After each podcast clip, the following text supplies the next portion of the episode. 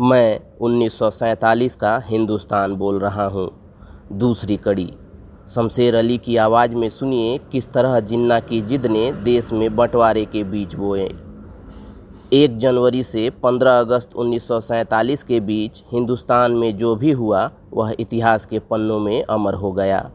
पंद्रह कहानियों की इस सीरीज़ की दूसरी कड़ी में आज जानिए किस तरह जिन्ना की जिद ने देश को बंटवारे के मुहाने पर खड़ा कर दिया।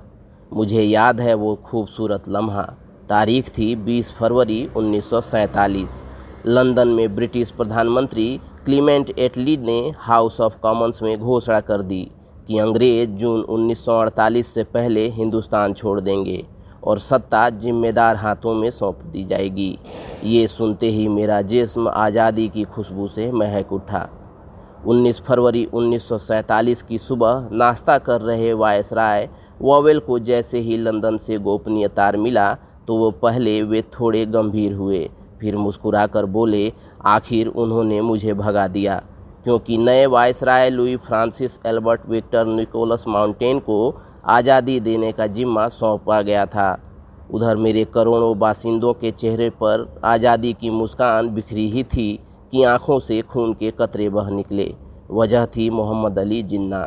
जी हाँ यही वो शख्स थे जो बंटवारे के खंजर से मेरे जिस्म के दो टुकड़े करने पर आमादा थे।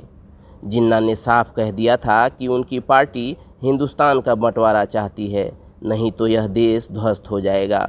वहीं लंदन में लेबर पार्टी के नुमाइंदे यह गणित बिठाने में लगे थे कि बंटवारे के ज़रिए किस तरह हिंदुस्तान में नफरत के बीज बोए, कि देश में तबाही भी मच जाए और उनके दामन पर दाग भी न लगे।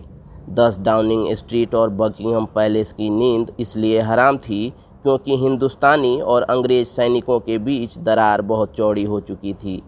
रॉयल एयरफोर्स के अंग्रेज़ अफसरों ने तो विद्रोह ही कर दिया था। दरअसल 18 फरवरी 1946 को करीब 2000 भारतीय सैनिकों ने बगावत कर दी थी और गोलीबारी में करीब 400 भारतीय सैनिक शहीद हो गए थे। तभी से अंदर ही अंदर गुस्सा पनप रहा था। 1946 में ही अंग्रेज़ों ने तय कर लिया था कि अब हम हिंदुस्तान को आज़ाद कर देंगे। इसी को ध्यान में रखकर 2 सितंबर 1946 को अंतरिम सरकार गठित हुई, जिसके मुखिया जवाहरलाल नेहरू थे। इस अंतरिम सरकार में मुस्लिम लीग शामिल तो हुई थी, लेकिन 1947 आते आते अपने कारनामों से उसने ज़बरदस्त अंतर्विरोध पैदा कर दिया। नतीजा यह कि फरवरी 1947 में नेहरू का धैर्य टूटा और उन्होंने मांग कर दी कि लीग के मंत्री त्यागपत्र दे दें। सरदार पटेल ने भी कड़ी चेतावनी दी कि मुस्लिम लीग के सदस्य फ़ौरन कैबिनेट नहीं छोड़ेंगे तो कांग्रेस के सदस्य त्यागपत्र दे देंगे। हालाँकि नए वायसराय का नाम और आज़ादी की तारीख तय होने की घोषणा इस गहमा गहमी को कुछ दिन शांत कर दिया था। अगली कड़ी।